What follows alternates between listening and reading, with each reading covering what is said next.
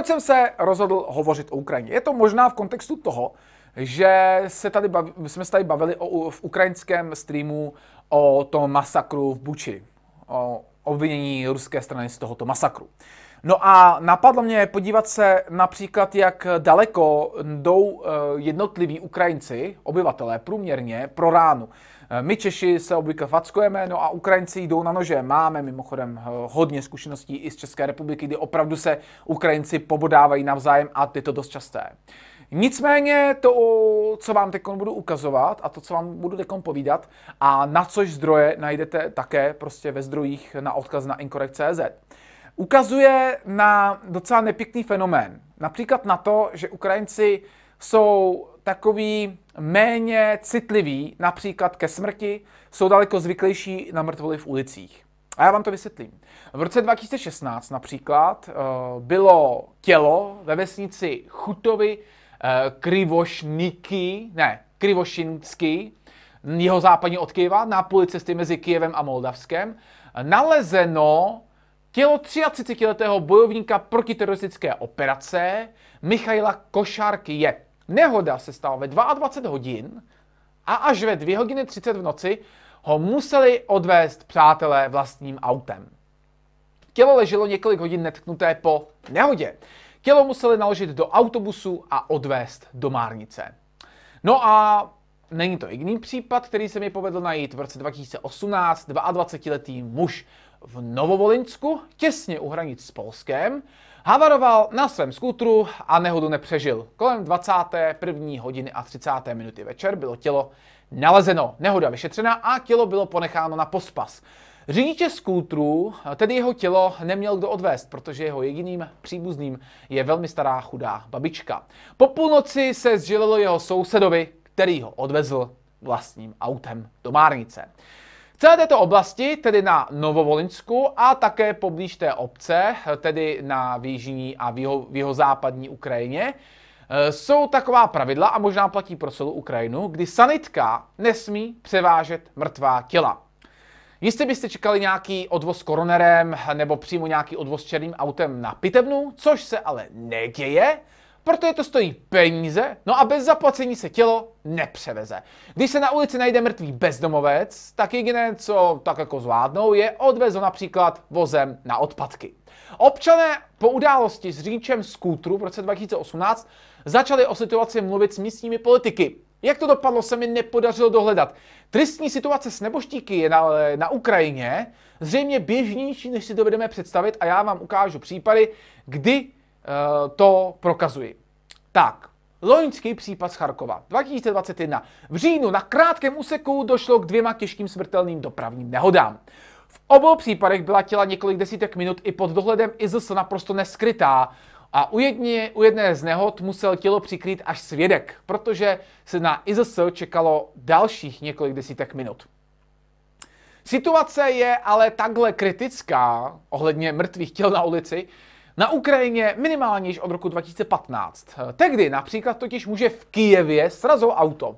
Než na místo přijel integrovaný záchranný systém, přijelo jeho tělo dalších několik aut a části těla byly rozesety po celé silnici v délce 40 metrů. No a řidiči, kteří aspoň byli ochotní po přijetí těla zastavit, vypověděli, že tělo nebylo nikterak označeno a kvůli snížené viditelnosti na dešti nebylo vůbec vidět. Netýká se to jen dopravy. V listopadu 2021 bylo nalezeno tělo osoby, která skočila z devátého patra domu, ze střechy domu na, na úrovni výšky devátého patra. Její tělo zůstalo více než hodinu zcela nepovšimnuté na zemi. No a to byla doba, než přijeli složky IZS. To je prosím pěkně rok 2021. Je to hlavní město Ukrajiny, to znamená nejspíše nejvyspělejší část tohoto státu. A přesto tam nejsou IZS schopné k mrtvole dojet po dobu více než jedné hodiny.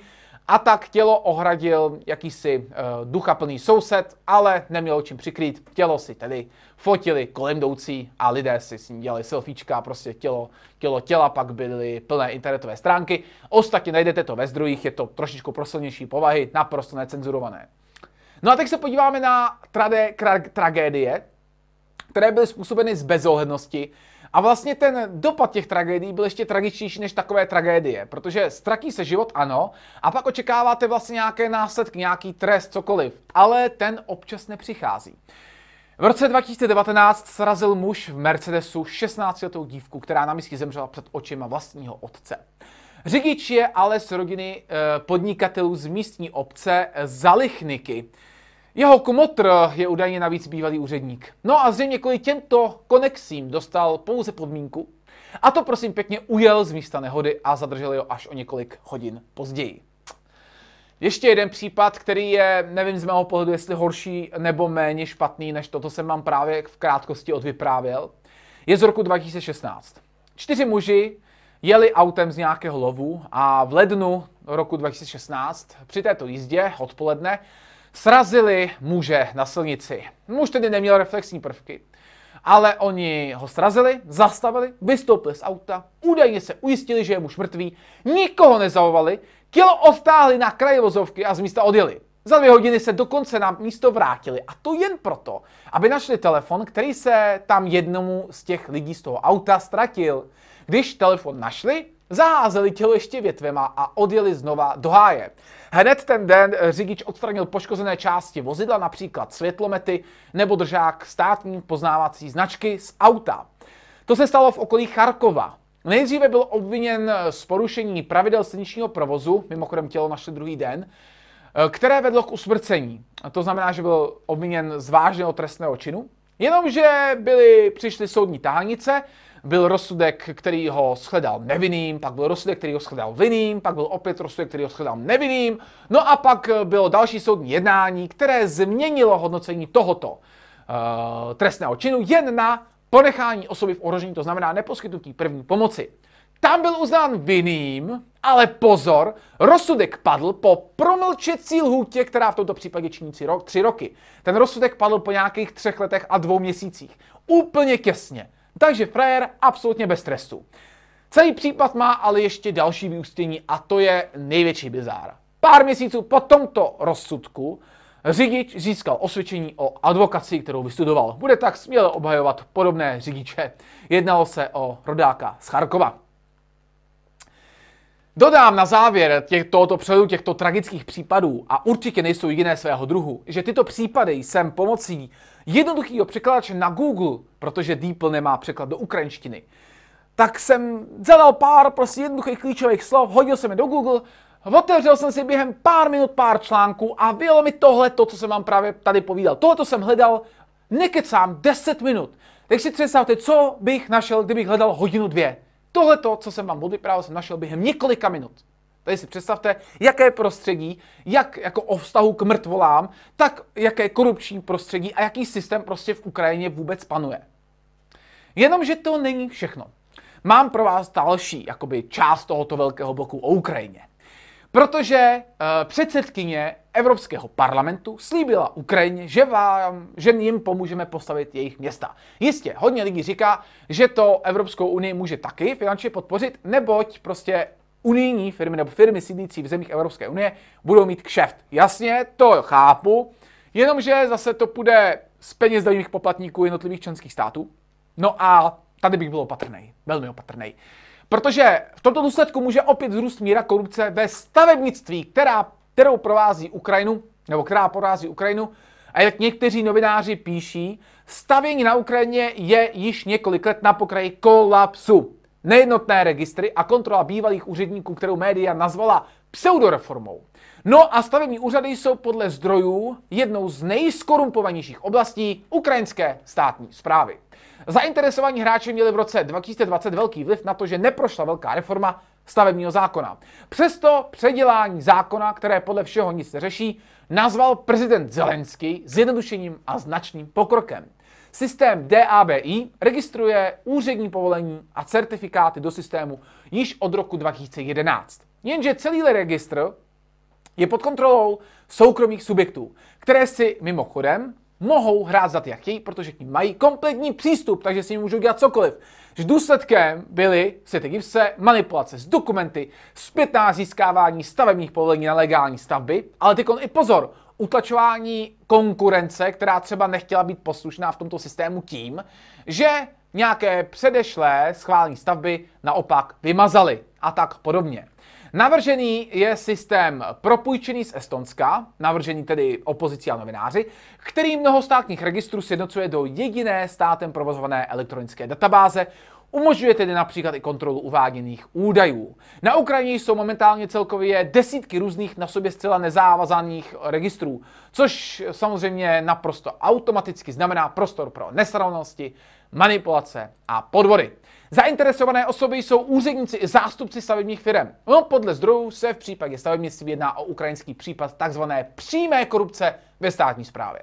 Novelizace v roce 2021 sice některé věci zjednodušila subjektům, které zákony dodržují, snížení kontroly však ale patří mezi další důvody, které objektivně povedou k ještě větší korupci. V tomto prostředí budovat z peněz daňových poplatníků členských států Evropské unie nová města bude pro takové prostředí vysloveně pochoutka. Já si myslím, že zrovna tady ty korupčníci se na válku těšili a potřebovali jako prase drbání, protože po válce uh, obnovovat města v takto brutálním korupčním prostředí bude tedy pro ně naprosto jasný ráj.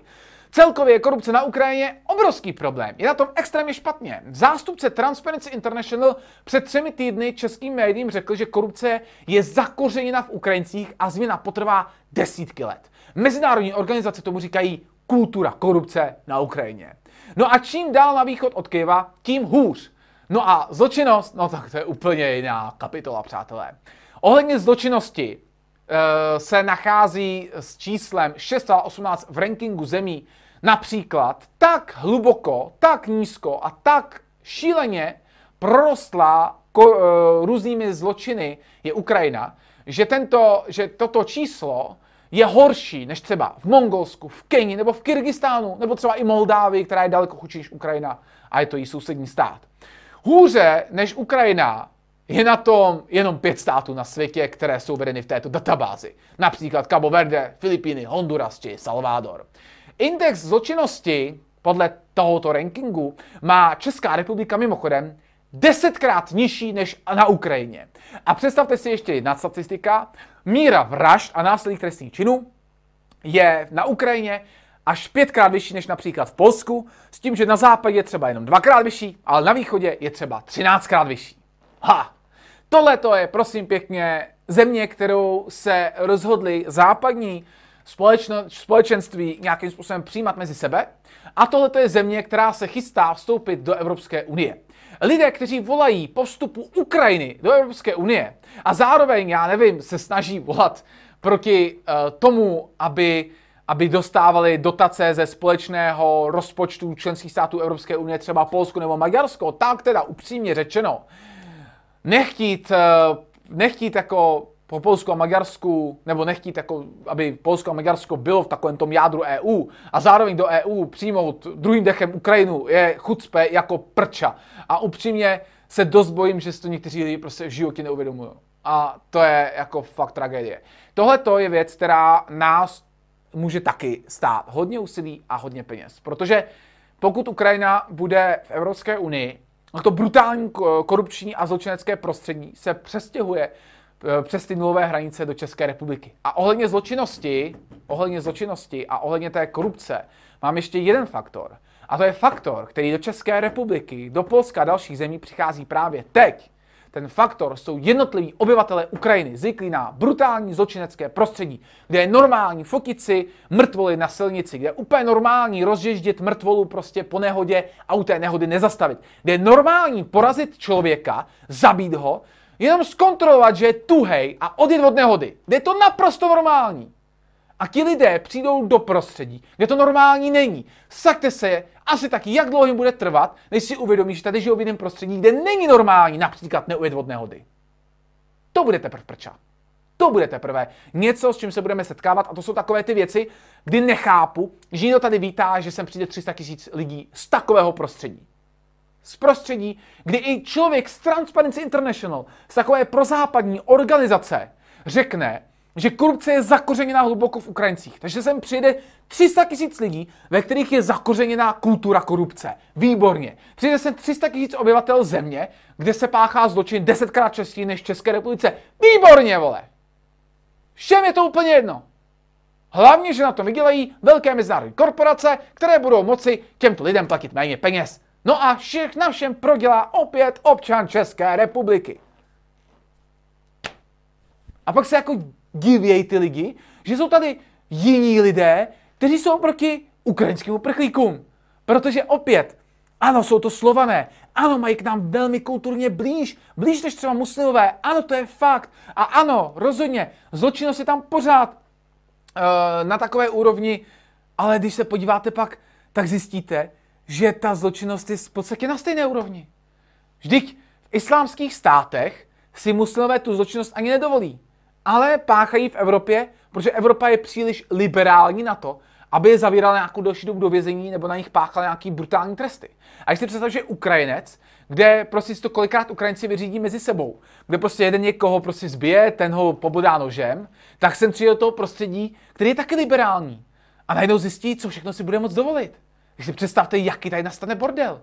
Já fakt se bojím toho, co nastane i s těmi třeba 6 tisíci, ale ono stačí těch 300 tisíc. to bude prostě brutální rozklad společnosti. Navíc si představíme, že drtivá většina z nich bude v Praze a ve českém kraji, no nazdar jako. Nechápu, že ti lidi jsou v klidu a ještě to víte jako příležitost. Tohle to není příležitost, tohle to je hrozba. Jednoznačně. Sorry. Protože ty statistiky jsou prostě naprosto jasné. Naprosto.